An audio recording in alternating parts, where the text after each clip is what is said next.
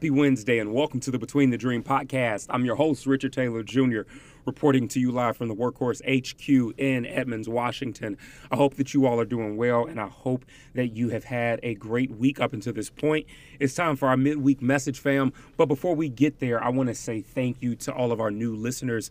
Maybe this is your first time or one of your few first times tuning in to the podcast. Thank you so much for taking the time to listen in today, I have one simple request, and that is that you subscribe on whatever platform you might be listening on. And of course, for my returning listeners, thank you for your continued support. The podcast wouldn't be possible without you all. So please continue to share the good word of the Between the Dream podcast with your friends, your family. And whether new or old, please make sure you stay connected, make sure you stay subscribed, and make sure you give us a like on whatever platform you're listening on let's jump into our message for today. So, as you all know, we are knee deep in Mental Health Awareness Month, day four, right? And so, I'm coming from the 31 Days of Power series. I had this conversation, I think, last year, but I want to kind of just dive a little deeper into it when it comes to how um, our upbringings, our lifestyles, um, and some of our current experiences and past experiences um, play a huge part in some of the habits that we pick up from these habits that we pick up from different experiences, usually um, experiences that aren't too favorable, that might sometimes be traumatic or frustrating, or whatever the case might be, it can sometimes breed habits that are toxic. And from those toxic habits, they can become traits and lifestyles that we have um, subscribed to for any length of time. It could be a short period, it could be an extended period. For some of us, because of it, we can start to wear this cloak of, oh, this is just who I am.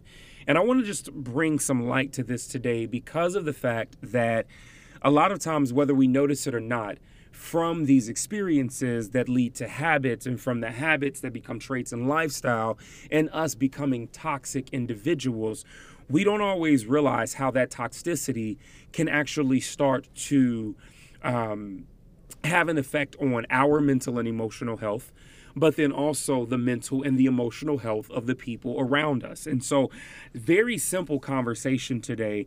And with this, there are only a few things that I want to give you all. I think if you find yourself, and I think we can all take from this, if you find yourself even with a small inkling to say, like, yo, could this potentially be me?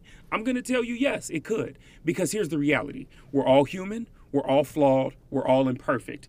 Given the right circumstance at the wrong time, or the wrong circumstance at the right time, we can find ourselves susceptible to moments like this where we surrender who we typically would be in these times for an opportunity to, let's just say, be petty, or from that pettiness, we become a little toxic when it comes to our response, maybe our treatment of others, how we act, how we say things, how we do things, right? So, yes, all of us at, at a given point in time could potentially slip up in this. That being said, there's no judgment. I just simply want to give a little bit of encouragement around this idea that when you find yourself in moments like this, what can you do to make a necessary change?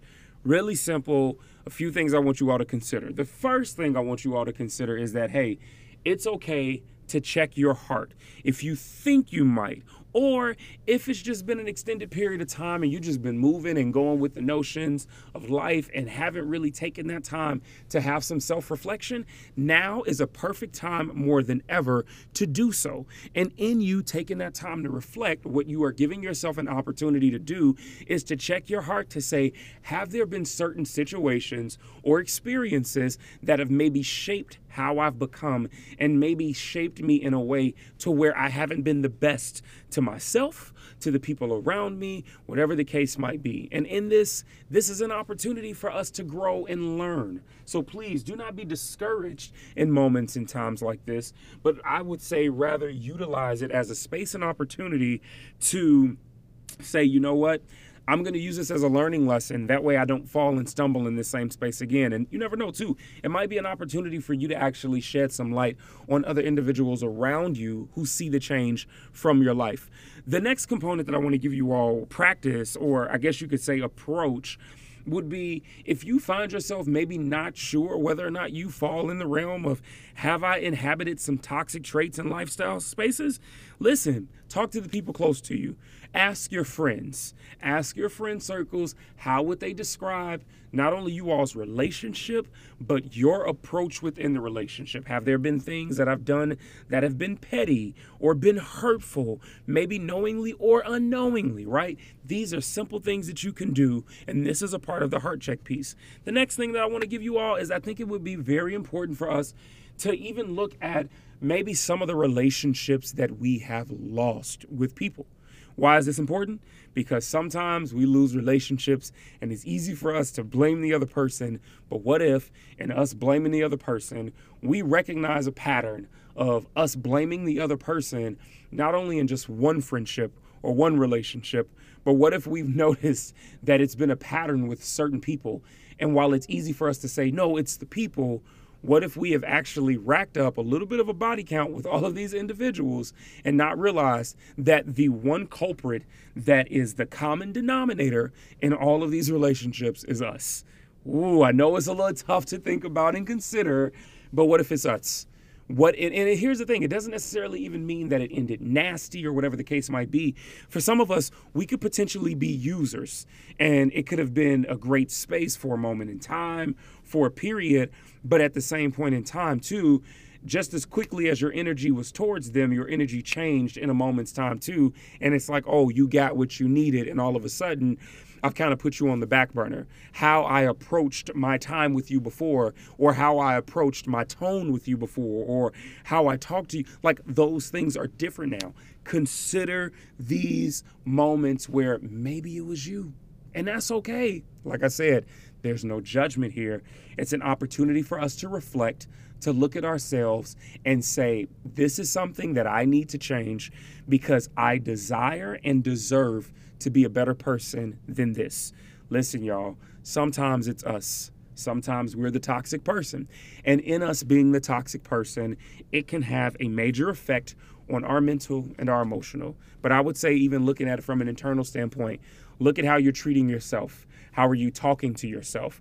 Are you having negative self talk? How are you treating yourself when it comes to what you ingest, what you're putting into your body, what you are listening to? How is your investment on your side? Because sometimes it isn't a matter of being toxic towards others, sometimes it's a matter of us being toxic towards ourselves. So I know we can have a deeper conversation about this. And if you'd like me to, please hit me up and let me know. But for now, do me a favor make sure you share this content with your circle, whomever needs to hear it.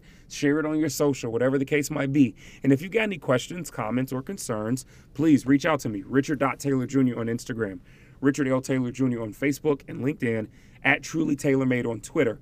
And of course, my website, richardtaylorjr.com. Don't forget, May is Mental Health Awareness Month. And so for this month, we are diving deep into my latest book, my seventh book, The 31 Days of Power, and some of the conversations that come from that book, general conversations around our everyday mental health that, whether we know it or not, could potentially have effect on us or the people around us. So take this message today, take what you need from it, and let's make some positive changes towards our future.